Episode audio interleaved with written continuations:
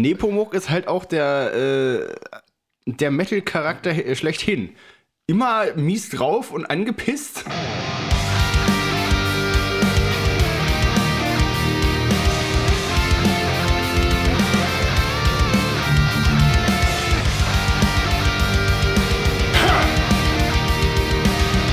Schneidest du das wieder raus? Ja. Das war, das war drin. ja. Seid gegrüßt, ihr da draußen, ihr Podcast-Zuhörer. Hier sind wieder der Hoshi und der Marc im TNL-Podcast. Hallo, Herr Keulen. Hoshi, wie geht's dir? Ach, herrlich. Ich habe gerade ein Käffchen getrunken. Oh, das ich, hilft. Ich bin noch bei meinem voll dabei. Und weißt du, was ich letztens gemerkt habe? Ich finde Hallo Spencer immer noch voll geil. Ich habe äh, der kleine war, also mein kleiner Sohn war ein bisschen fiebrig letztens drauf und äh, konnte sich eigentlich nur äh, wenig durch die Gegend bewegen und musste auf meinem Schoß sitzen. Und da habe ich einfach mal Hallo Spencer angemacht. Und obwohl er erst anderthalb ist, hat er zumindest gebannt zugeschaut und äh, echt äh, immer noch eine solide Sendung. Okay, danke für diesen Geheimtipp. Ja, das habe ich gemerkt. Hast du auch noch so einen Geheimtipp äh, auf Lager? Na, wir hängen zu Hause gerade auf Benjamin Blümchen. Cool. Es finde ich allerdings nicht so richtig gut gealtert. Die Animationen sind ein bisschen träge. Das, das, da kenn hätten ich, ja. ein paar Bildchen zwischendrin mal mehr sein können, damit es ein bisschen flüssiger kommt. Das kann ich sagen als Kritik. Geschichten sind aber super. Also halt immer dieses Anarcho, immer der Bürgermeister ist der, der, der dreckigste Hund der Welt, alles voll mit Korruption und Schiebung. Jede Folge dreht sich darum, dass der Bürgermeister wieder Scheißdreck gebaut hat und Benjamin Blümchen muss das jetzt irgendwie äh, ausbügeln. So. Siehst du, das habe ich gar nicht mehr so auf dem Schirm. Ja, das ist total anarchomäßig. Das Also das ist komplett, da, da wird total auch antidemokratisch. Das ist kein Wunder, dass wir jetzt da stehen, wo wir sind, wenn wir früher alle Benjamin Blümchen und Bibi Blocksberg geguckt haben. Tja, das ist die Pizza, würde ich sagen. Quasi super. Ja, sehr gut. Dann gibt's jetzt erstmal ein bisschen Pizza. Der Marc spotet mal los und schmeißt die Tür auf. Der Typ braucht eine Weile, bis er oben ist. Wir machen erstmal eine kleine Pizzapause und dann sind wir gleich zurück. Yeah! Und da sind wir wieder gesättigt und äh, Ja, zufrieden. Ob ihr das glaubt oder nicht, wir haben uns jetzt gerade eine Folge Hallo Spencer angeguckt. Ja, du. Man musste ja. Äh, Herrlich, herrlich. Herrlich. Nepomuk ist halt auch der, äh, der Metal-Charakter schlechthin. Immer mies drauf und angepisst. Und, und der, der Elvis ist so ein bisschen der kleine Neurotiker. Auf jeden Fall. Ja, wunderbar. Mensch, hat man das auch mal wieder gemacht. Aber zum eigentlichen Thema, was wir uns für heute Schönes ausgedacht haben, kommen.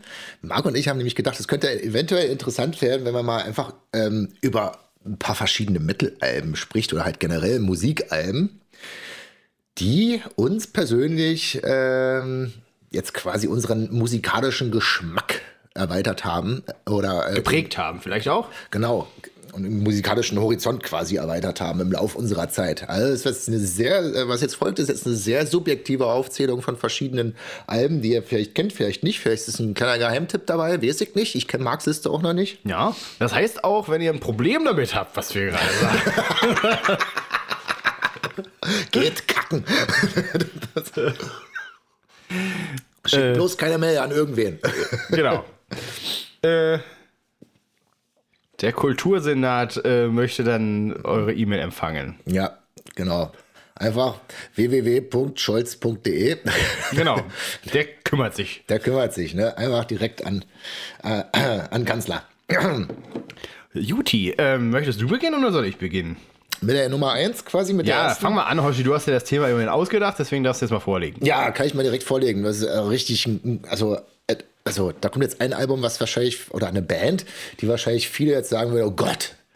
Ja, mittlerweile würde ich das halt auch machen, aber damals war das halt ähm, quasi das Album oder die, das, er- der, der Song, den ich damals gehört habe, das erste Mal so, dass ich, also von dieser, da war ich halt noch früher Jugendlicher, ähm, das erste Mal, dass ich tatsächlich so auf so Gitarrenmusik, äh, moderne damals, äh, gestoßen bin. Und das waren tatsächlich Linkin Park mit dem Album Hybrid Theory.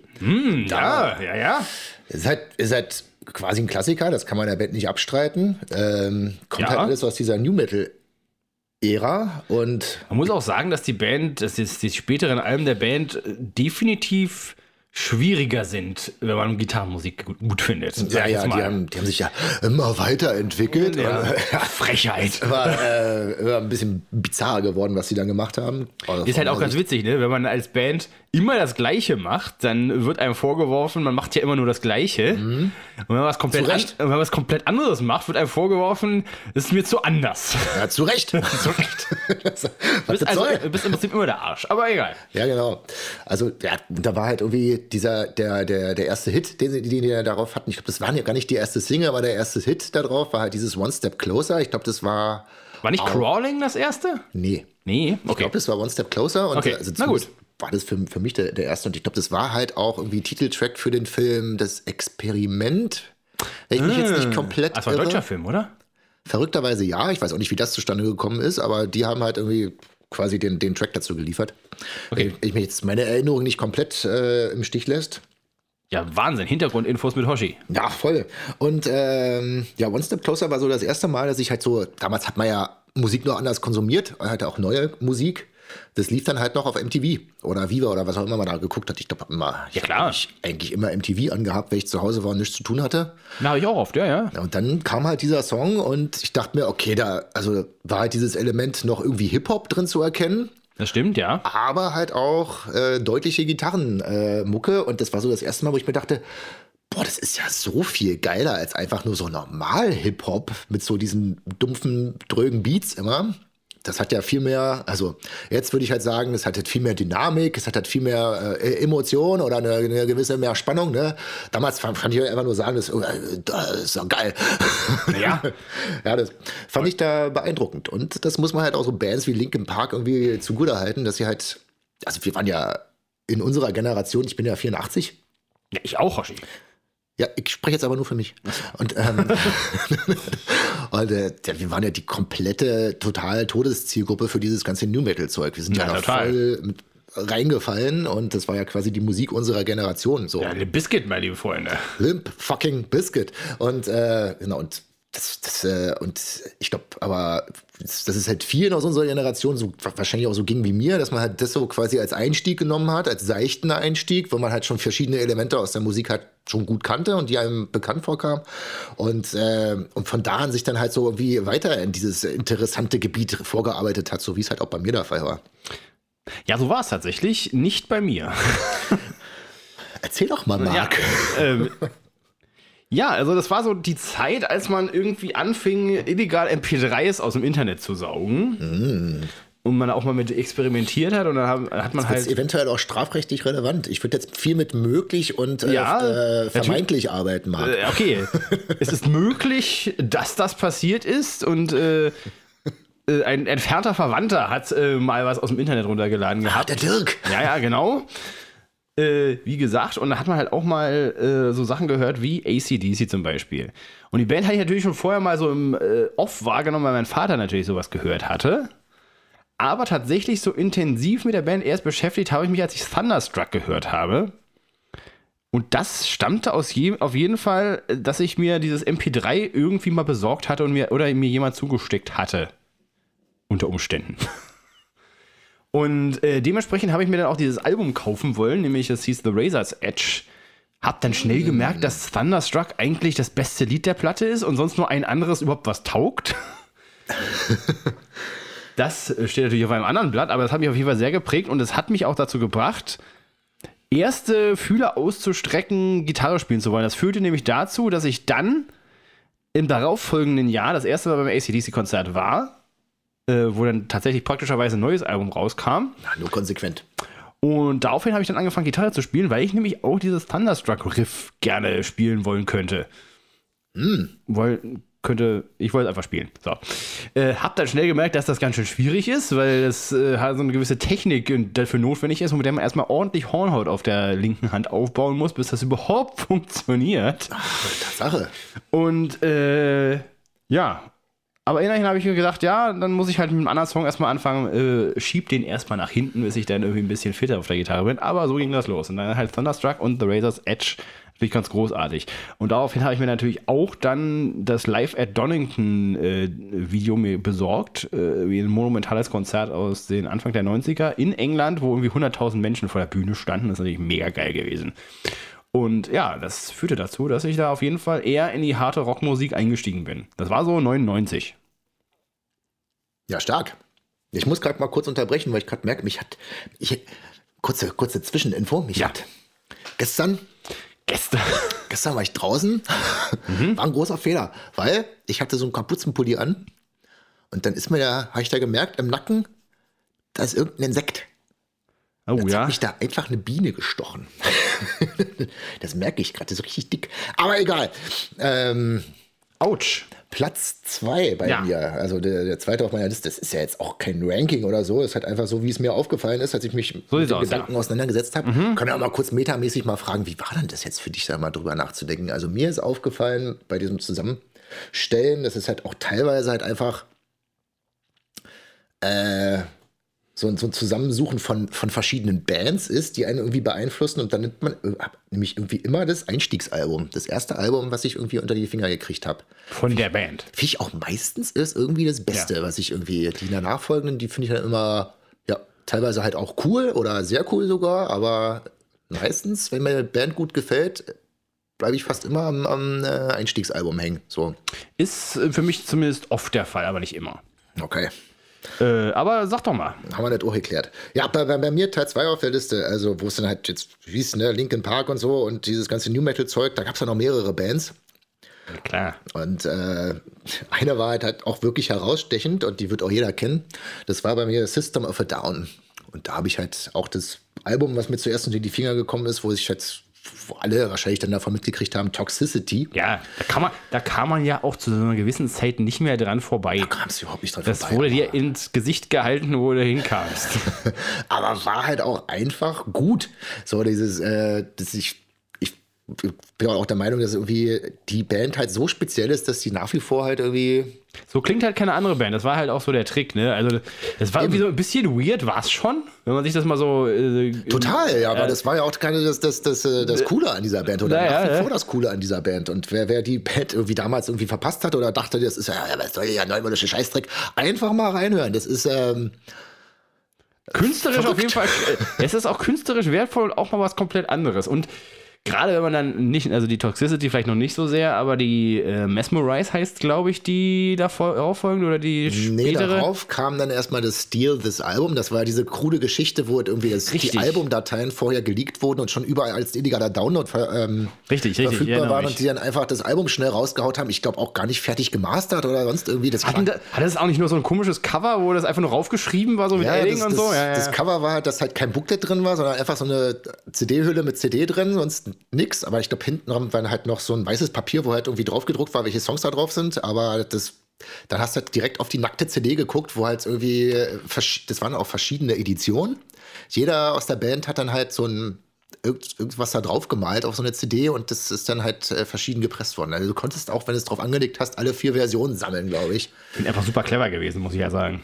Ja, ähm, Aber was ich sagen wollte, später, auf, zumindest auf der Mesmerize, wurde es auch noch viel melodischer, sage ich jetzt mal, als es auf den früheren Alben der Fall war. Also es hatte noch so eine gewisse, also so Toxicity, vor allem auch das Lied Toxicity, das ist ja schon, also ich würde jetzt nicht sagen, da sind schiefe Töne bei, weil das nicht richtig wäre, aber es ist schon so ein bisschen gegen den Strich, was man so hört an normalen Melodien und so weiter. Und später wurde es dann auch schon, hat man sich zumindest zum Teil natürlich immer noch an wahrscheinlich armenischer Volksmusik tatsächlich so ein bisschen orientiert, was sie wahrscheinlich immer gemacht haben, aber auch so ein bisschen poppigere Refrains eingebaut, die man so ein bisschen mehr und besser mit singen konnte, nicht nur mit sprechen oder schreien, sage ich jetzt mal, weil Toxicity ja schon eher äh, fast, wie soll ich sagen, so einen nöligen äh, Sing-Sang-Refrain hat.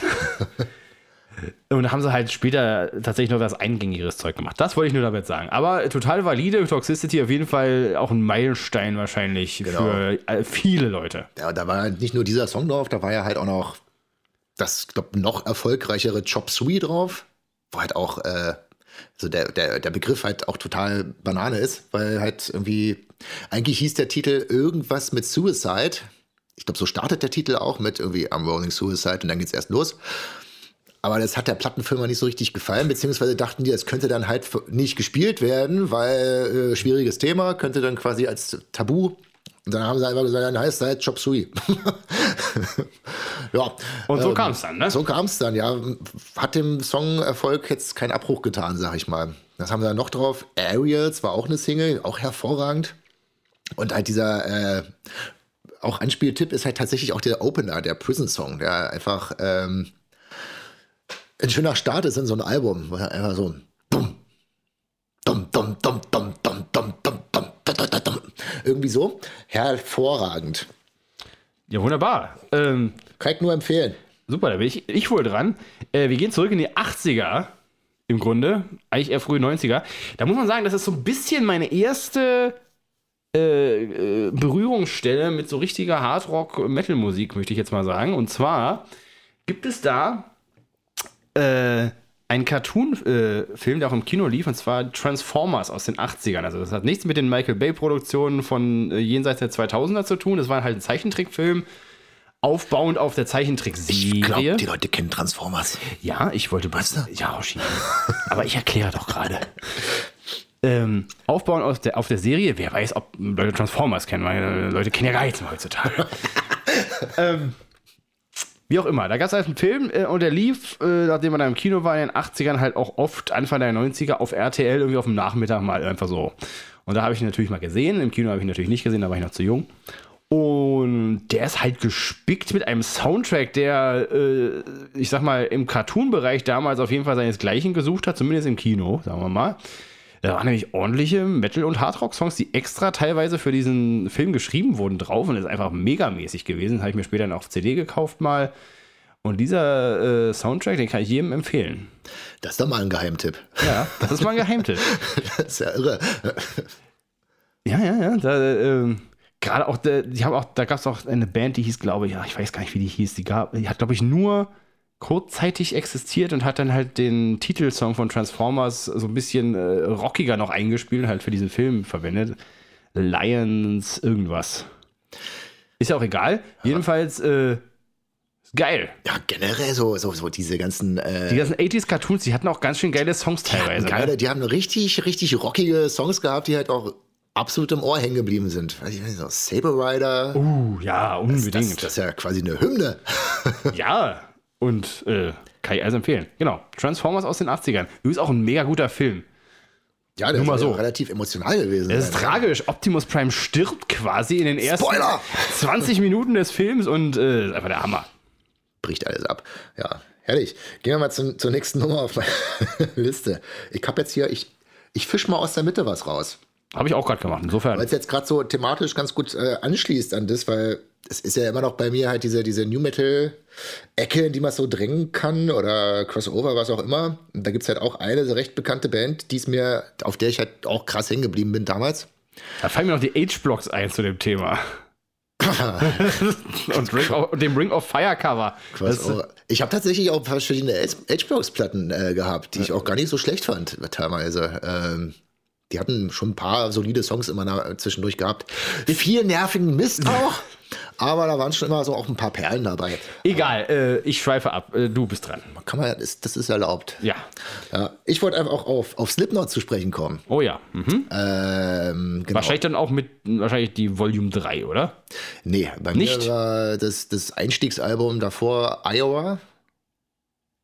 Mhm. Ja? Ja, ja? Das war quasi das zweite Album, was sie gemacht haben. Mhm. Und von da habe ich mich dann erstmal nach unten gearbeitet. Das Erstlingswerk, was ich ja fast noch geiler fand damals. Aber jetzt mal die Iowa stehen lassen hier als Empfehlung. Ja, Slipknot, wer sich mit der Band noch nicht auseinandergesetzt hat, ist halt einfach, das war halt damals, also wenn ich mich jetzt zurückerinnert habe, warum, also einfach, warum mich, mich da, mir das irgendwas bedeutet hat oder warum ich das halt irgendwie damals auch so cool fand also es hat halt diese krasse Härte, dann hat es halt diesen, also ein rein vom musikalischen, diesen, das war das erste Mal, dass ich halt mit diesem, mit so einem unfassbaren Drummer halt äh, konfrontiert war in der Mucke. Weil der ist, der ist ja über alle Zweifel haben einfach eine Gewalt gewesen. Der Joey Jordison, der mittlerweile auch schon verstorben ist, wenn ich mich jetzt nicht komplett ist richtig, irre. Ist richtig. Und, aber halt auch die ganze Band an sich, das Auftreten, halt natürlich diese albernen Masken, ne? aber hat halt damals funktioniert wie Sau. Und einfach mal diese Mannstärke, die die halt auch auf der Bühne hatten. Das die ist waren richtig. halt einfach zu neunt auf der Bühne. Teilweise nicht so komplett ausgelastet, arbeitstechnisch von dem, was sie da gemacht haben, aber das haben sie halt mit Show äh, Weggemacht, genau. weggemacht, ja. Ähm, was, was die da nicht alles irgendwie auf der Bühne hatten. Zwei Percussionisten, die eigentlich nur auf einer Trommel rumgehämmert haben. Und nebenher Quatsch gemacht haben. Und der Aber Sample Heini, über den kann man sich jetzt auch streiten, ob der unbedingt da stehen muss. der ist wichtig, der ist wichtig. Aber- der, der Pinhead. Ja, aber man muss auch halt auch gut aussehen in der Band oder wenigstens äh, interessant aussehen. Das ist ja halt Teil der Sache, ne? Ja, ja, und das, das hat halt auf jeden Fall so aus, aus Marketing-Sicht so halt hervorragend funktioniert. Es war halt einfach, war halt einfach eine, eine brutale Macht, wenn du die halt irgendwie optisch erfasst hast und wenn du die halt auch gehört hast. Ähm, das war halt eine Linie. Dann haben sie halt auch noch, wenn es mal irgendwie zu einem Interview gekommen ist, er sich auch benommen wie die Sau, halt so auch komplett unmenschlich. oder weiß ich, irgendwelche- irgendwo hingekotzt oder weiß der Geier was und du dachtest einfach nur, Gott, die sind ja echt äh, Drüber. Drüber, ja. Also das war aber halt, irgendwie damals war man halt davon beeindruckt. Und ja, äh, und die Alben damals, die konnte man sich tatsächlich auch anhören. Ähm, das war halt auch schon ein bisschen Crossover-mäßiges. Der, der Sänger hat halt äh, Corey Taylor, der äh, also wirklich ein etablierter Musiker ist mittlerweile, halt äh, Ja. seit Ewigkeiten im Geschäft und diversen Bands halt irgendwie gezeigt hat, dass er Erfolg haben kann. Der ähm, hat halt aber auch so in der Band quasi bei Slipknot vor allem am Anfang halt sehr relativ schon fast schon Rap-Parts so in den Songs immer wieder eingestreut. Ja, ja. Was halt- aber auch teilweise echt äh, überraschend melodisches Zeug. Also wenn man die Bands Ja. das erste Mal sieht, denkt man sich so, oh, was ist das denn für ein Geknüppel? aber dann äh, merkt man schnell, dass es doch recht groovig und äh, melodisch werden kann. Ja, und das wurde halt irgendwie halt in den Folgealben halt auch immer mehr und immer melodischer und ja, also seit ein paar Alben sind die halt auch relativ bedeutungslos, zumindest für mich. Aber halt so die ersten Alben, die waren halt schon irgendwie prägend. Ja, geil. Voll. Immer. So. Ich mach ich einfach mal weiter. Äh, Ja, ganz klar. Äh, Ärzte, Planet Punk. Ach, Äh, 95 rausgekommen und da hat man eigentlich ja, also Schrei nach Liebe hat man natürlich irgendwie so im, äh, im Augenwinkel immer so wahrgenommen, weil es halt irgendwie auch großes Ding war. In der Presse, glaube ich, auch damals irgendwie so gegen Rechtsrock äh, vorgehen und so weiter. Und da gab es ja auch dieses Ding mit den Onkels und die, die Querelen zwischen den Bands und so weiter. Natürlich haben sie sich auch immer mit den Hosen irgendwie in den, in den Haaren gehabt, aber ist ja auch egal. Jedenfalls, äh, ich glaube, da war das tatsächlich der Schunder-Song, der mir das erste Mal äh, über den Weg gelaufen war, dass ich bewusst gewusst habe, dass das von den Ärzten ist, ja. weil halt auch die Zeile immer mitten in die Fresse rein natürlich. Äh, Ist denn nicht eigentlich ein Song namens Schunder? oh, das könnte sein. Nur, dass du jetzt hier keine Scheiße erzählst. Ja, das wollen wir natürlich nicht. Aber gehen wir einfach mal davon aus, dass er entweder so oder so heißt. Und äh, ja, und das äh, hat mich auf jeden Fall da- dazu gebracht, die CD mir, glaube ich, auszuleihen. Ich habe sie mir nie gekauft. Ich habe mir die irgendwo mal bei einem Kumpel ausgeliehen und mir die mal angehört. Und äh, der war, glaube ich, schon äh, länger Ärzte-Fan. Er hatte auch irgendwie Bestien Menschengestalt rumzustehen und ältere Sachen und so. Äh, ja, aber das war ziemlich geil. Also äh, auch Gitarren natürlich. Also das war so ein bisschen das war noch so, bevor halt härtere Rock- und Metal-Musik bei mir angesagt war, war das halt so die erste Berührung mit Gitarrenmusik tatsächlich, würde ich mal sagen, die Ärzte. Ja, obwohl ja gerade bei dem Song. Da kommen auch noch viel Bläser drin. Ja, vor, genau, was ne? mir da irgendwie gerade einfällt, sind da irgendwie, das ist, dass man ja hauptsächlich die Bläser irgendwie nochmal. Äh, aber da war halt auch. Hört. Aber da ist auch Hurra drauf zum Beispiel und das hat ja auch so ein einschlägiges Gitarren und so. Mhm.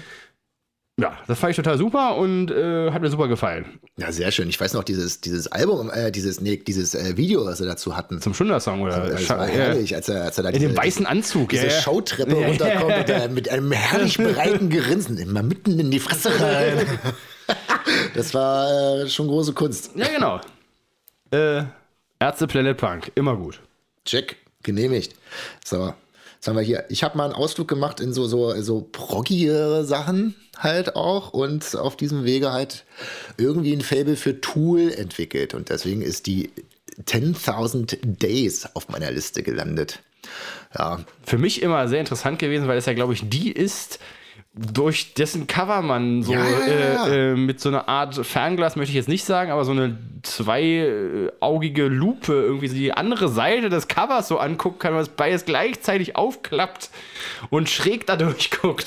Dass man dann, ich weiß nicht mal, was man dann erkennt, aber das ist auf jeden Fall immer in mein Gedächtnis. so geblieben. 3D-Bilder. Du kannst dir das Booklet angucken, das sind Okay. alles so, so Sachen, die dann Ah, halt diese, so okay, ja, nach ja, ich- 3D aussehen. Aber es hat, Genau. Aber es ist mir im Gedächtnis geblieben. Daher wieder mal total marketingmäßig clever gewesen, als mir, der eigentlich mit Tool immer noch nicht so viel am Hut hat. Hm? Ich habe mir das schon immer gemerkt, dass das Tool ist. Ja, das war halt auch, glaube ich, so das, also wo ich das bewusst mitgekriegt habe, dass das erste Mal eine Band war, die halt so äh, was mit der CD gemacht hat, außer halt das übliche Plaste und Booklet rein mit schönen Bildern und CD rein, fertig. Das war das erste Mal, dass ich das irgendwie so mitgekriegt habe. Ja, dass ich halt, auch. Dass die halt tatsächlich quasi an diesem ganzen Produkt CD halt irgendwie was komplett kolossal verändert hatten und da deswegen halt auch das äh, ist glaube ich auch auf meiner Liste gelandet einfach halt wegen dem Artwork die CD an sich da sind schon ein paar Songs drauf die so ein bisschen ikonisch sind da gibt's The Pot dann halt 10.000 Days an sich noch so ein paar andere Sachen die ich halt immer noch gerne höre aber da sind auch so ein paar Sachen drauf die halt relativ dahin plätschern wenn man mal ehrlich ist und äh, Tool-Fans jetzt nicht böse sein. Ich glaube, ich glaube, war das auch, war das auch auf dem Album, wo man halt so irgendwie so sich aus zwei Songs so einen neuen basteln konnte, wenn man irgendwie die Spuren übereinander gelegt hat. Uh, ja, das habe ich auch gehört, dass das geht. Ja, da dachte ich halt auch, wa- was soll das? man macht jetzt Ja, aber- macht doch einfach den Song fertig. Ist halt auch eine witzige Idee. Inwiefern das jetzt funktioniert hat, keine Ahnung. Ja, aber Äh, halt so die. halt, aber so, äh, sag mal so, so Gerüchte zu streuen, dass das so wäre, ist halt auch immer ganz clever, weil dann die Leute sich mehr damit beschäftigen und dann rumerzählen, ja, Das war ja tatsächlich du? nicht nur ein Gerücht, das konntest du ja irgendwie tatsächlich machen, aber dann waren da halt irgendwelche, weiß ich, Geräusche verschoben und weiß, also das war jetzt nicht so, dass da ein komplett neuer Song entstanden ist, so aus meiner Wahrnehmung. Aber ähm, ja, das, das, das war halt irgendwie, ähm, ja, eine krasse, Tool, Tool halt, ne? eine krasse, krasse Nummer und äh, ja, deswegen auf der Liste gelandet. Okay. Aber da kann man aber sagen, das neue Album von dem, wenn er tatsächlich mal in Tool reinschnuppern willst, das neue eignet sich hervorragend. Die vier Inoculum. Inoculum. Ist das die, die mit einem eingebauten äh, Flatscreen im Booklet äh, Da ist daherkam? tatsächlich ein kleiner, kleiner, kleiner Fernseher drin, ja, wo dann halt auch so ein, so ein Im Boxset natürlich nur. also ein relativ, also ich habe, ja genau, das habe ich halt auch. Und das Lustige ist halt auch, dass so ein kleines extra Ladekabel mit drin ist. Das ist da mit dran versteckt, damit du auch immer wieder den Bildschirm aufladen kannst und dir immer wieder das feine Video angucken kannst. Aber es ist halt irgendwie, das geht auch irgendwie eine Viertelstunde, aber das sieht halt aus wie irgendwie so Bildschirmschirmer, äh, Schirmer aus, äh, Bildschirmschoner aus den 2000ern. So ein bisschen kommt es halt daher. Also das habe ich jetzt nicht gebraucht, um in die CD reinzukommen. Sag ich mal. Aber es ist halt schon wieder so ein Ding, was die Leute halt rumerzählen, sagen, ey, da ist ein Flatscreen in meinem Booklet, weißt du? Ja, deshalb kannst du auch sehen, dass auch krasse Ressourcen verschwinden. Ja, das ist leider auch so. Aber Naja, whatever. Zacker wie ich ist natürlich drauf reingefallen und hat sich direkt geholt. Aber Ja. ist ja auch nicht schlimm. Hat man mal was äh, Popkulturelles im Schrank stehen quasi. Genau. Äh, es geht weiter. In Flames Clayman. Clayman, okay. Ähm, da bin ich eigentlich rangekommen, weil mir irgendwie ein Kumpel, äh, Gruß an den Christoph, den ich schon seit 15 Jahren nicht mehr gesehen habe, aber äh, der hat mir damals die Clayman irgendwie mitgebracht. Beziehungsweise hat mir einen ganzen Stapel an Melodic Death Metal äh, CDs in die Hand gedrückt. Da war auch nochmal die Horacle dabei von In Flames und auch, ich würde sagen, irgendwie so Cold Chamber oder irgend so ein komischer äh, Cold Chamber. so ein, Sch Uh. so ein Schrott irgendwie. Das fand ich dann nicht so geil. Das war mir irgendwie ein bisschen zu stumpf. Und einfach so ein bisschen zu, keine Ahnung. Hat, die Stimmung da drauf, die hat mich einfach ein bisschen zu fertig gemacht. Das war so richtig Ja, Chamber miese Stimmung. Funktioniert so für zwei Songs, danach wird es Ja. halt echt ein bisschen anstrengend. Ja, das ist äh, ein bisschen zu anstrengend. Aber wie gesagt, In Flames äh, Clayman, äh, das war vermutlich die erste, die ich von dem Stapel mal gehört hatte, beziehungsweise das war die, die mir am ehesten im Gedächtnis geblieben ist.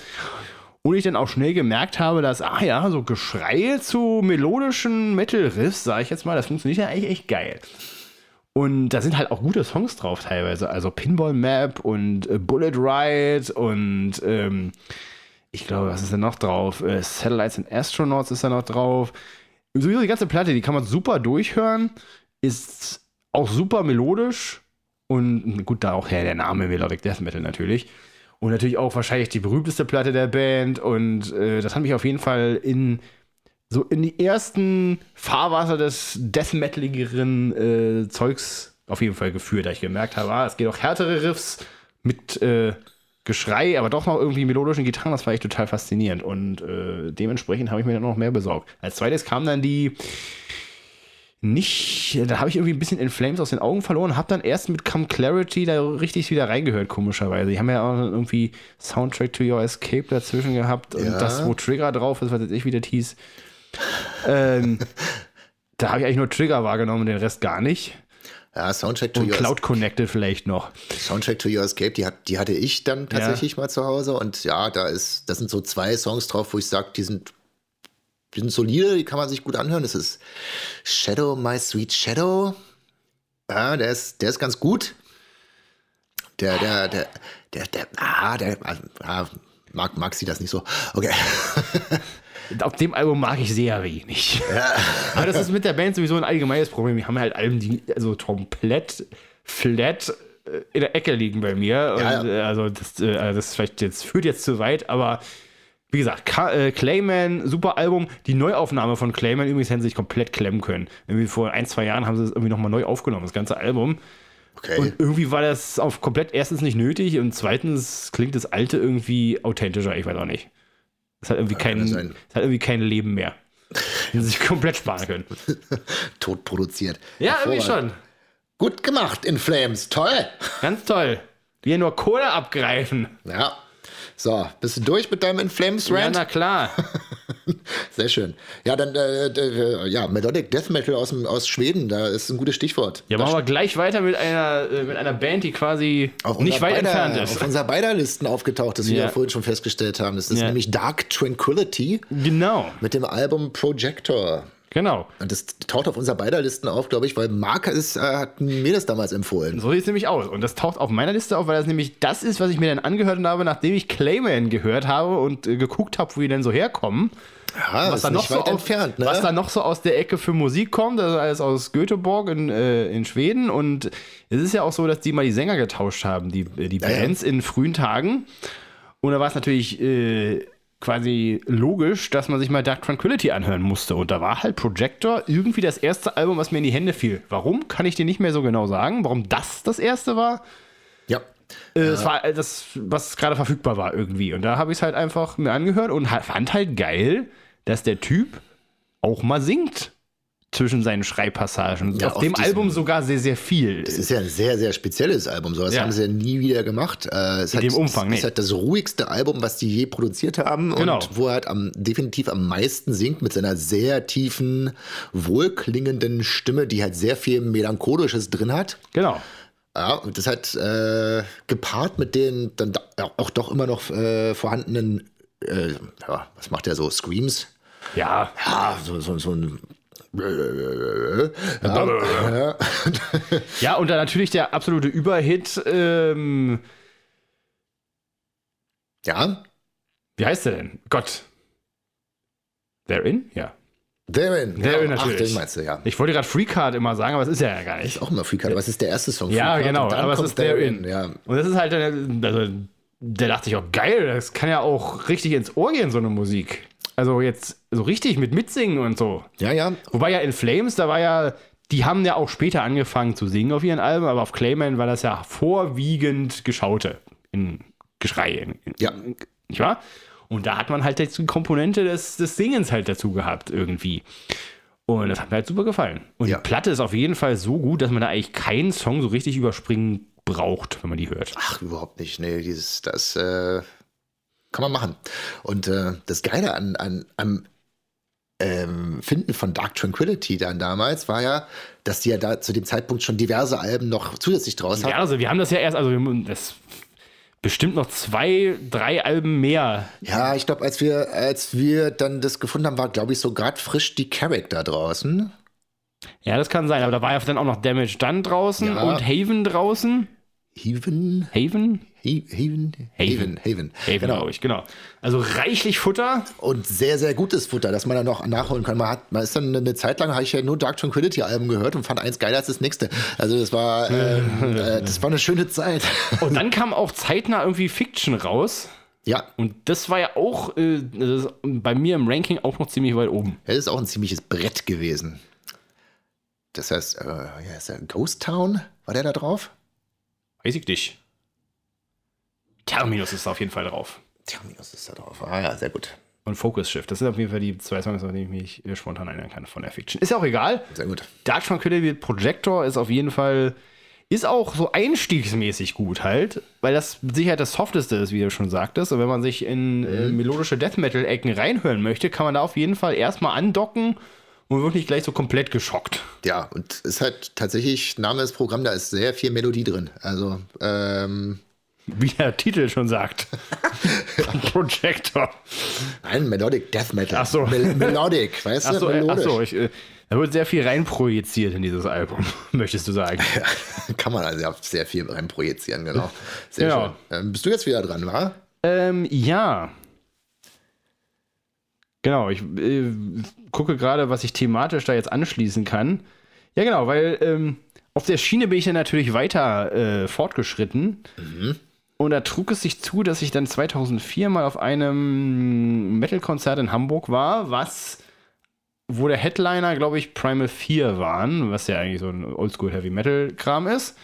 Aber als Vorband im Vorprogramm unter anderem waren Dark Age. Na, Und äh, ich, der äh, zu dem Zeitpunkt, glaube ich, noch nicht mehr als die Clayman gehört hatte, warte mal, das war 2004. Das war tatsächlich noch. Das war nach der Clayman. Ja, genau. Das war nach Clayman und wahrscheinlich auch nach Dark Tran- Tranquility. Aber live hatte ich sowas halt auch noch nicht gehört. So äh, Metal-Musik mit Geschrei und so. Und die haben halt im Vorprogramm gespielt und dachte erstmal so, naja, Dark Age, wer ist das denn schon? Weil kannte man halt auch nicht. Und äh, nee, gut, stehst du jetzt halt da, guckst dir halt mit an. Und dann war das eigentlich zu meiner Überraschung total unterhaltsam und echt eingängige Musik, obwohl da kein Stück, obwohl kein Stück ist falsch, auch ein bisschen gesungen wurde, aber jetzt auch nicht in höchstem Maße gut. Also der Typ von Dark Tranquility, der singt schon wesentlich besser, als der, der Kollege von, von Dark Age gesungen hat. Der hat halt die Töne einigermaßen getroffen und äh, das ging schon. Aber das war ein super Konzert und äh, sympathische Band war es auch irgendwie, zumindest auf der Bühne. Und äh, das Album heißt, glaube ich, auch Dark Age. Dark Age, ja genau, das Ja, heißt so, genau. ja, ja. Und da kann man auch eigentlich jeden Song schon fast von empfehlen. Also neben Fix your focus. also genau, Fix Your Focus und, Zero. und Neurosis 404. Und ich glaube, da waren ja, ein Ozzy Osbourne Cover war da auch noch irgendwie mit bei. Suicide Solution haben sie, glaube ich, gecovert auf dem Album. Aha, ja, ja. Und äh, es ist ein bisschen in die Jahre gekommen vom Sound her. Es klingt ein bisschen weird, auch so ein bisschen Black Metal-mäßig, weil ich glaube, die Band vor dem, also vor dem Album hat die Band, glaube ich, viel Black Metaligeres Zeug gemacht. Und hat da dann so ein bisschen, wie soll ich sagen, poppige Songstrukturen mehr eingeführt und es war auf jeden Fall wesentlich eingängiger. Und das äh, macht mir heutzutage immer noch Spaß, da hin und wieder mal einen Song von zu hören. Ja, sehr schön. Und auch Zero war auch so ein geiler Song. Ich fand ja auch das, das Folgealbum Arcadia äh, oder Arcadia, Arcadia, keine Ahnung, ähm, hervorragend. Das fand ich fast noch besser. Dann kam aber Matter of Trust und das fand ich wesentlich schlechter als alles, was ich vorher gehört habe auf der ganzen Welt. Ich glaube, das ist sogar das, das Album, was die Band dann im Endeffekt zu Grabe getragen hat, oder? Das kann gut sein. Ja, es, es war halt, das Problem da war halt tatsächlich, was du gesagt hast, der Gesang war jetzt nicht so immer das Stärkste, aber das war sehr halt auf dem Gesang fokussiert, dieses Album. Hatte auch viel klaren Gesang und sehr, teilweise abs absurd hoch gesungen und es klang halt einfach nicht geil. So. War, war dieses äh, Acedia oder äh, wie auch immer das hieß, Ja. war das nicht das, wo irgendwie kein Song 7 äh, auf dem Booklet hinten steht und das auch einfach gar nichts war? Ich glaube, Nee. doch. Doch, irgend so ein Album hat kein. Äh, ich könnte. Ein Album. Oh, das muss ich nachher mal raussuchen. Das habe ich, das hab ich auf jeden Fall. Es gibt da keinen Song 7, auf der CD zumindest. Also auf dem Druck oder was? Äh, nein, das, also auf der CD, also hinten gibt es keine Nummerierung praktischerweise. Ja. Aber Song 7 ist einfach nichts. Also es gibt keinen Song 7. Also das ist einfach nur kurz Stille und dann kommt Song 8. Da, da klingelt jetzt nichts bei mir. Okay. Aber- Ist ja auch egal. Das, war, das fiel mir immer nur auf bei dem Album. Aber darum geht es ja gar nicht. Äh, Dark Age von Dark Age. Ja, schön. Einfach mal reinhören. Für Leute, die es auch mal ein bisschen anders wollen. Ein bisschen anders, ja. Hamburger Band übrigens, wenn ich mich nicht irre. Oh, ja. ja. Genau, und dann haben wir hier noch auf meiner Liste, kommt bei mir als nächstes, ähm, kommt auch wieder so ein bisschen aus dieser Richtung, was kam nach Slipknot als nächstes und dann waren es, äh, war aber, habe ich, hab ich festgestellt, dass ich anscheinend ein Fable für Bands mit die mit S anfangen haben. System of a Down, Slipknot, noch ein paar andere. Ja, und dann äh, ist mir mal Soulfly in die Finger gefallen. Und da war das Erstlingswerk, was ich, das, das erste, die erste CD, die ich mir davon mal geholt habe. Damals hat man sich ja einfach im Laden auch mal blind eine Scheibe geholt oder mal kurz reingehört und dann einfach mitgenommen. Verrückt. Und das war bei mir die Prophecy. Das war, glaube ich, die, das vierte Album davon. Und die finde ich auch nach wie vor halt am stärksten äh, aus dieser ganzen Soulfly-Reihe, wo es halt mittlerweile, weiß ich, wie viele Alben gibt, neun mindestens. Und äh, ja, das, das was, was, was ich da am beeindruckendsten fand oder was, was ich da als, als neu empfunden habe, was mich, was meinen musikalischen Horizont quasi erweitert hat, war halt, dass er halt irgendwie diese Weltmusik halt noch mit reingebracht hat. Also mhm. Also viel, ähm, viel so hinten dran und vorne, vorne hinten an den Songs halt noch viel ähm, ja, irgendwelche Percussions hauptsächlich. Für uns halt exotischen Instrumente, die halt irgendwie noch irgendwie brasilianische äh, Klänge noch mit draufgebracht mhm, mhm. hatten, die halt irgendwie die Songs miteinander verbunden hatten und so weiter und so fort. Und das fand ich halt irgendwie, hatte ich vorher noch nie gehört und das fand ich, äh, hat extrem gut gepasst und hat mich äh, stark begeistert und habe ich mir fast lieber angehört als die einzelnen Songs an sich dann zwischendrin. Aber die auf dem Album tatsächlich halt auch, äh, wichtig, ziemlich, äh, ziemlich großartig so. Wenn man einen Anspieltipp braucht, äh, warte mal. I Am Mars, The God of War, irgendwie so eine Sachen gibt es da drauf. Und Prophecy an sich ist halt auch äh, ein ziemliches Brett. Soulfly natürlich die Nachfolgeband der Cavalera-Brüder, nachdem sie bei Sepultura raus sind. Mhm. Oh, darf man natürlich auch nicht vergessen. Aber äh, das würde jetzt zu weit führen. Ja. Ein Sepultura-Album habe ich nicht auf meiner Liste. Ich auch nicht. Obwohl Bloods, Bloody Roots live von diversen Underground-Bands gecovert, immer ganz witzig war. Ja, genau. Aber der witzigste äh, Sepultura-Song ist immer noch Ratamahata. Ja, das ist richtig. Das ist eine, eine, ein Party-Song äh, schlechthin. Also das ist unfassbar. Also der, der macht auch, äh, wer den noch nicht gehört hat, bitte mal nachholen, sofort jetzt. Ratamahata. Schreibt sich, wie man es spricht. du bist wieder dran. Ist korrekt. Äh, Iron Maiden Somewhere in Time habe ich schon mal ähm, das eine oder andere Mal in diesem Podcast erzählt, weil Didi ja der größte Maiden-Fan on Earth ist quasi und wir oft drüber stolpern. Eigentlich doch gar nicht mitgekriegt. Nee, das ist auch äh, schwer zu schwer mitzukriegen. Liebe Grüße. Genau. Ähm, Somewhere in Time, genau. Wie gesagt, mein Vater hatte die mal im Nice Price gekauft und hatte die mal bei sich rumliegen und habe ich sie mir irgendwann angehört und habe da auch angefangen, äh, als ich dann schon Gitarre spielte, ähm, mich so in Melodie Gitarrenspiel viel rein zu äh, friemeln, weil da nämlich auch The Loneliness of a Long Distance Runner drauf ist und dieses Intro eine gute Fingerübung zumindest ist, um so Melodien mal ein bisschen zu üben und nicht immer nur Akkorde zu schrubben. Und äh, da gibt es natürlich auch so äh, grandiose Songs wie äh, Somewhere in Time, nee, Chord Somewhere in Time heißt das Lied, genau das Titel, Titellied quasi und Alexander the Great ist da auch drauf, was die Band noch nie live gespielt hat, glaube ich. Und äh, das hat mich auf jeden Fall Iron Maiden-mäßig zumindest äh, schon mal vorgewärmt, bis ich dann irgendwann so richtig die Band gut fand mit Rock in Rio und so. Äh, und Number of the Beast natürlich. Äh, vor kurzem ja auch hier in diesem Podcast äh, besprochen. Und äh, ja, und Somewhere in Time ist definitiv auch, lustigerweise äh, äh, fing sie auf diesem Album an, mehr so Synthes noch mit reinzubringen. Und das hat zumindest in den 80ern ja Aufschrei gegeben, was denen einfällt, äh, sowas in äh, Metal-Musik einzubauen. Aber wisst ihr was? Das Album ist eigentlich ziemlich gut geworden und äh, ist immer noch eins meiner Iron Maiden-Favoriten bis zum heutigen Tage. Hm. Das Schön. Müssen, das müssen wir erstmal sacken lassen. Ja, dann ja. rauchen wir jetzt erstmal alle eine Zigarre und denken darüber nach, was Marc jetzt gerade erzählt hat. Mhm. So, fertig. Maiden! Maiden! ja, jetzt kann ich mal anschließen. Auch mit einer schönen Band. Ne, auch vor allem dem schönen Album. Eine schöne Band. Eine gut aussehende Band quasi. Ja, wirkt jetzt nicht so zwingend.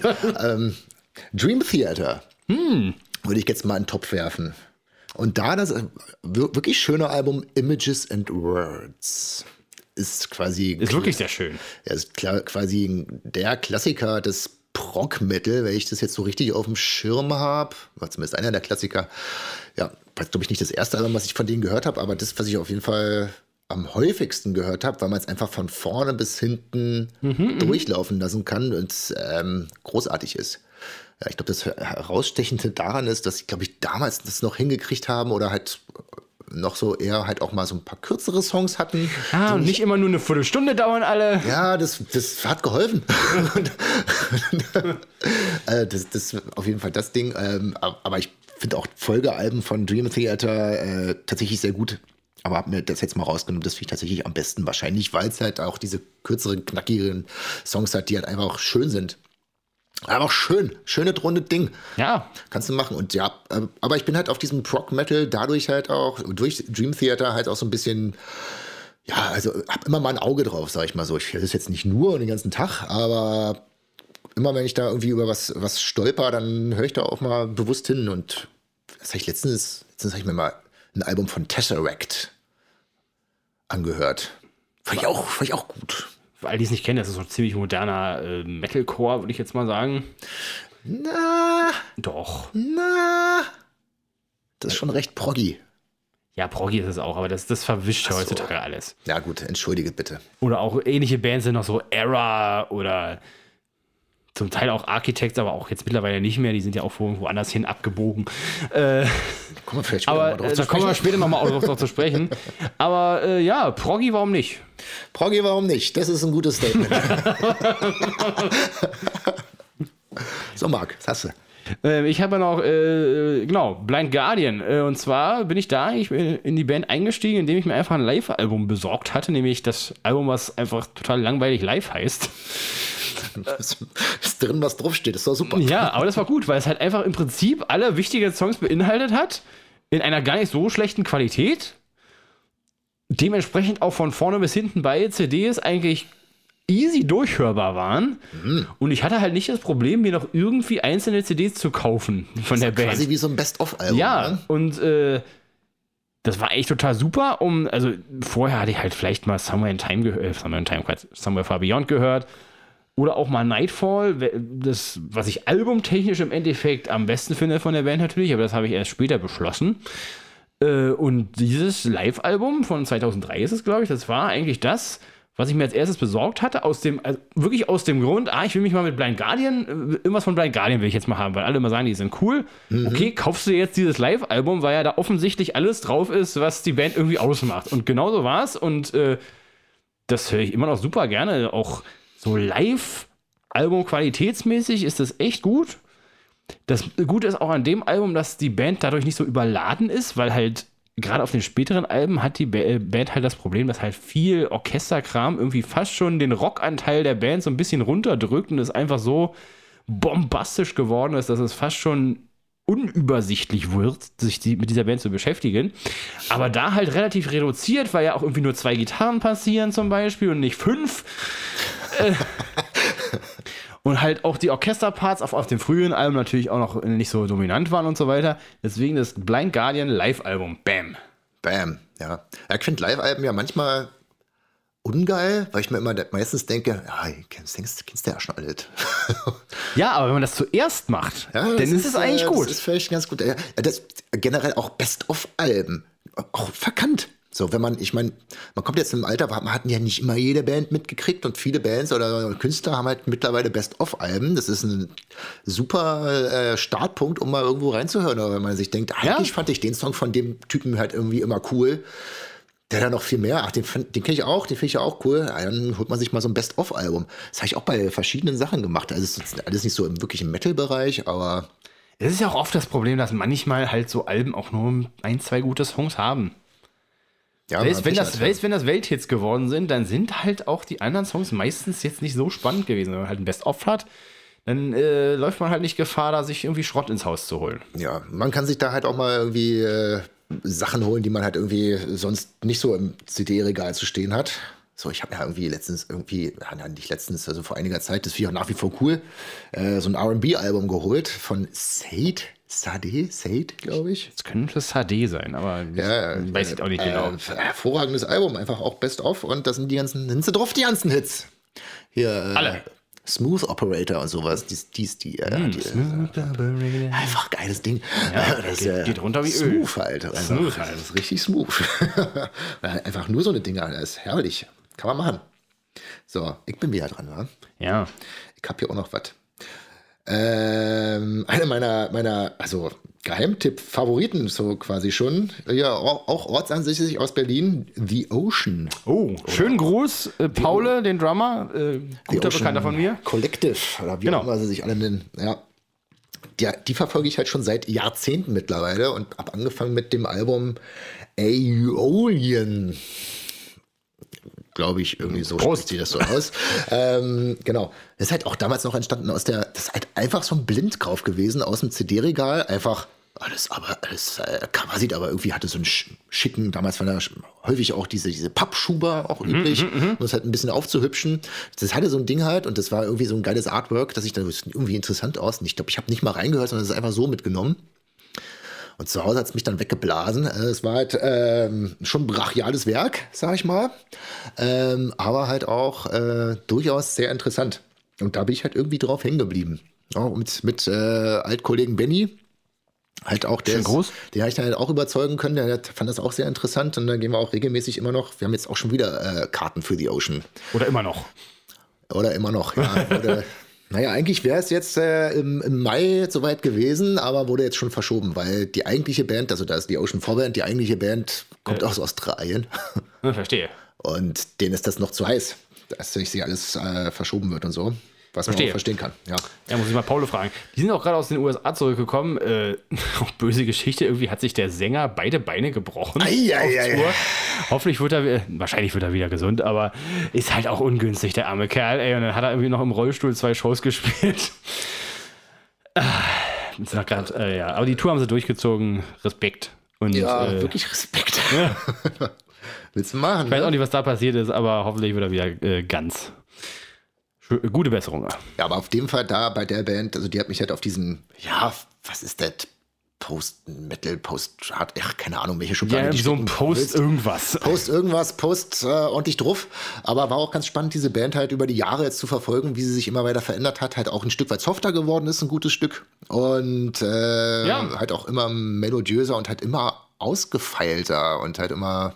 Und auch deren Alben wären auch halt so Boxset-mäßig immer interessanter. Irgendwie noch Fossilien dabei und so. Und Fossilien dabei, tatsächlich. ja, ja, ja. Und, Und, ich äh, zu Hause den Kram. äh, genau, und irgendwelche, äh, wie soll ich sagen, äh, Tarotkarten ist falsch, aber irgendwie so ein, äh, da war doch mal, ach, ich weiß auch Ja, nicht. da war halt so eine, so eine Sternkarte. Ja, ja, ja, genau, so, das meine ich. Und es gab auch ein Album mit Tarotkarten, halt so. Ich Ach, weiß gab es? Okay, da waren es doch die. Das war, okay. waren Karten drin. Äh, ich glaube, das aber, aber ist jetzt auch egal. Ja, äh, also ja, auf Wahnsinn. jeden Fall äh, auch, auch äh, in Sachen Artwork lassen sich da halt immer was einfallen, machen immer irgendwelche Special Editions, schon seit Ewigkeiten.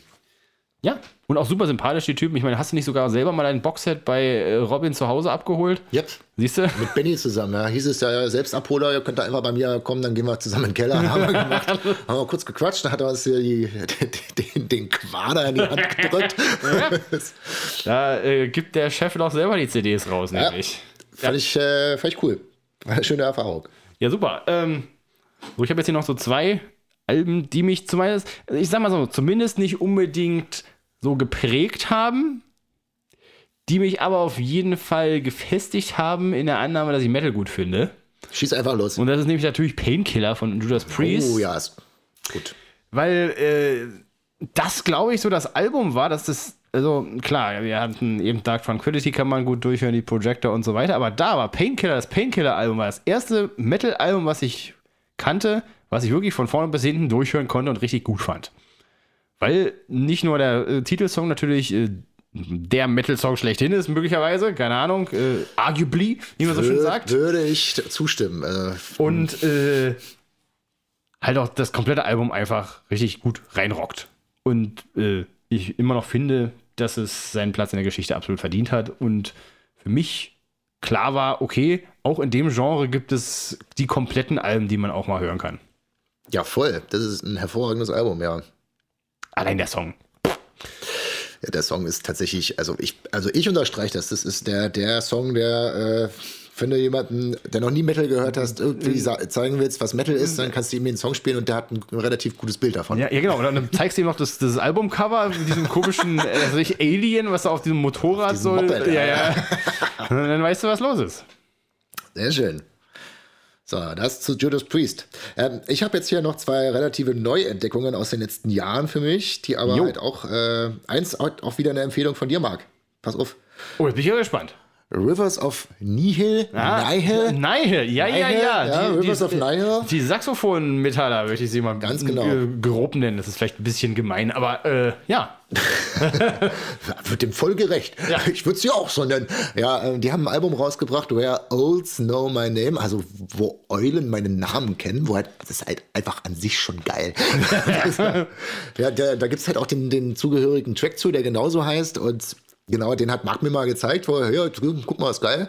Und das war tatsächlich geil. Und das Geile daran war, dass sie halt einfach in so einem mm, ja, Metalcore-igen Song, Halt so ein bisschen 70s-Shit mit einbauen. 70s Shit mit eingebaut haben, sehr melodiös das Ganze gemacht haben und dann kommt da einfach mal ein Saxophon um die Ecke und das passt wie Arsch auf Eimer. Es ist so eine Erfüllung, wenn dieses Saxophon einsetzt. Das ist unfassbar. Das haben die ja auf dem Album auch auf äh, eins, zwei anderen Songs. Und da passt es halt auch ganz hervorragend. Also das, das ist, äh, das hat mich ähm, also überrascht, nachhaltig überrascht. Hab mir jetzt auch das neue Album von dem Work heißt es ähm, schon besorgt und das, das ist halt auch ähm, also da, da, ist, da äh, gibt es jetzt keinen Track, wo halt das Saxophon so prominent halt auch mit drin ist, aber das Ganze an, an sich ist halt auch eine sehr, sehr runde Sache, die halt ähm, ziemlich verkopft ist, glaube ich, aber ähm, schon sehr gut durchhörbar ist. Also es ist ein, eine, eine, auch eine Empfehlung von mir. Rivers of Nihil, Where Olds Know My Name oder das neue Werk Work. Die, die Sachen davor, die sind auch gut, aber das ist halt eher so, so klassischer Death Metal, Metalcore, was der Geier was. Ja, die Band hat sich auch, glaube ich, auch so ein bisschen entwickelt halt mit der Zeit. Voll. Ne? Äh, man, äh, man merkt es halt. Und, äh, bin ich dran? Ja, ja. Genau. Ich mit meinem letzten Eintrag in dieser illustren äh, Reihe, ja? äh, die ich auch erst kü- kürzlich entdeckt habe, das ist Quellattack. Wow. Das ist eine norwegische, äh, norwegische Band. Ähm, habe ich Hoshi auch letztens mal vorgespielt. gezeigt, ja. Ist so ein bisschen hart rockig, aber auch irgendwie hardcoreig vom Gesang her so ein bisschen, aber halt auch übelst fett irgendwie. Alle Texte auf Norge Norwegisch, man versteht kein Wort, aber es rockt einfach wie Sau, finde ich. Und äh, kann man sich auf jeden Fall super äh, anhören. Wer halt darüber hinwegsehen kann, dass man den Text nicht versteht. Aber äh, da muss man, glaube ich, mal drüber hinwegsehen und sich das einfach mal reinziehen. Auch super fett produziert. Das ist irgendwie, ja, schwer zu sagen, was es für Musik ist. Es hat irgendwie ACDC-Anleihen, aber halt auch noch viel mehr. Irgendwie ist es auch irgendwie ein bisschen punkig, bisschen hardcoreig, bisschen hard rockig, irgendwie so in die Richtung. Und auf jeden Fall eine Band, die es irgendwie so auch nicht unbedingt nochmal gibt und dann auch auf Norwegisch. Also, äh, wer mal experimentieren möchte, dem sei Quellertag zu empfehlen. Äh, wie man das schreibt, äh, das ist natürlich auch so eine Sache, das schreibt man K-V-E-L-E-R-T-A-K. Natürlich, ganz klar. Hätte ich jetzt auch gedacht. Aus Norwegen, wie gesagt. Und die machen auf jeden Fall Spaß. Da kann ich das aktuelle Album empfehlen. Name ist mir gerade entfallen, aber das kann eh keiner aussprechen. Wunderbar. Hierzulande zumindest. Also, reinhören. Herrlich. Ja, und von mir kommt noch einer hinten raus. Oh, ein Elfter. Warte, ich hab, ich hab zehn. Eins, Ach so. zwei, drei, vier, Ups. fünf, sechs, sieben, acht, neun, zehn. Ups. Da habe ich nur neun. Ist auch egal. Ist egal. Mache ich jetzt noch den Sack zu. Äh, bei mir sind es die Architects tatsächlich. Da wird jetzt wieder, äh, hört jetzt hier äh, Dreck. Aber das Album von dem, äh, For Those That Wish to Exist, ist halt in dem, also ich, ich bin normalerweise ein Musikhörer, der halt so gar nicht auf den Text achtet. Mir ist es relativ wurscht, was die da singen, wenn es jetzt nichts komplett Verqueres ist, sag ich mal. Ich würde der Band mal unterstellen, dass das vor dem Album bei denen auch so war. Ah, weiß ich nicht. Ähm, mir geht es jetzt um dieses Album. Und da äh, finde ich halt, das, das ist einfach thematisch halt einfach, hat es halt mich immer so irgendwie während dieser Pandemiezeit, wo man ja doch ab und zu mal irgendwie gedacht hat, jetzt ist alles vorbei. Oder halt mal so ein paar schwerere Tage hatte, irgendwie krass abgeholt, weil sie halt irgendwie dieses ganze Thema, wir sind jetzt, äh, wenn wir jetzt nicht drauf aufpassen, äh, entgleitet uns hier alles und ähm, Armageddon kommt und weiß der Geier was, haben die das alles mal so gebündelt auf ein Album gepresst und ähm, halt auch mit, mit guten Texten, mit schönen Texten, wie ich finde, halt ganz äh, interessant verpackt, sodass man denkt, dass ich mich halt da irgendwie krass abgeholt gefühlt ha äh, hatte bei dem Album. Und ja, darüber hinaus sind die Songs halt auch einfach, ähm, gehen halt schon ins Ohr. Und die haben es halt schon auch drauf, die Jungs. Und äh, das ist auf jeden Fall eine krasse Hörempfehlung. Wer dem jetzt das noch nicht, ähm, also dieses ja, fast schon apokalyptische Werk äh, sich, sich, mal anhören konnte, äh, krasse Hörempfehlung von mir. Und äh, was man auch sagen kann, jetzt haben sie das gerade nochmal, also nochmal neu verwurstet, das Album. Und es nochmal mit einem Orchester eingespielt mhm. und nochmal neu rausgebracht. Mhm. Und an alle Leute, die eine Band haben, jetzt zuhören, wenn ihr ein gutes Album, was ihr produziert habt, noch geiler machen wollt, klatscht einfach ein Orchester drunter. Passt. Hilft immer, glaube ich. Also, das ist halt nochmal. In den meisten Fällen, vielleicht, keine Ahnung. Ja, deshalb auf jeden Fall äh, interessant zu sehen, wie mich jetzt ein Album, was mich 2019 halt, äh, was ich da rauf und runter gehört habe, was ich jetzt einfach nochmal rauf und runter höre, einfach weil es jetzt nochmal neu aufgenommen ist mit einem Orchester, was gerade halt auch bei diesen Songs und der Stimmung dieser Songs halt extrem gut passt. Das unterstreicht nochmal dieses äh, hm. ja, apokalyptische. Von daher passt das schon ziemlich hervorragend und äh, ist auf jeden Fall mal ein Reinhören wert. Ja, wunderbar. Ja. Ähm, sind wir ja hier schon am Ende des äh, heutigen Tagesprogrammes. Ja, haben wieder mal gelernt, dass Marc nicht mal bis 10 zählen kann. Ja, aber äh, das wussten wir ja eigentlich schon. Ja, ich hab so eine Ahnung gehabt. Ist ja auch egal. Ähm, Bleibt vielleicht noch zu sagen, was passiert denn als nächstes im Inner Circle? Gute Frage. Ja. Laut Adam Riese wird wahrscheinlich ein Cover von John Miles äh, sich einfinden, und zwar Music. Äh, werden wir covern. Oh, das ist ja das höchstes Popkulturgut. Ja, und der arme Kerl ist ja auch gestorben leider. Und äh, das ist quasi ein Tribute von uns. Äh, und gleichzeitig erfüllen wir noch einen Wunsch an einen unserer ähm, Inner Circle, Günstlinge. Wie Na, sagt man? meine kleinen Günstlinge. Und zwar an den Sascha Kellermann, der bekommt von uns seinen Wunsch erfüllt. Schönen Gruß. Weil wir erfüllen so gerne Wünsche. So. Ja, das war's, Hoshi. Wir sehen uns bestimmt noch mal bald wieder. Gerne. Irgendwann. In der Podcast-Höhle. In der Podcast-Höhle und dann besprechen wir Irgendeine andere geile Scheiße. Geile Scheiße. Mit diesem Bild schicken wir euch gerne den Tag. Ciao. Tschüss.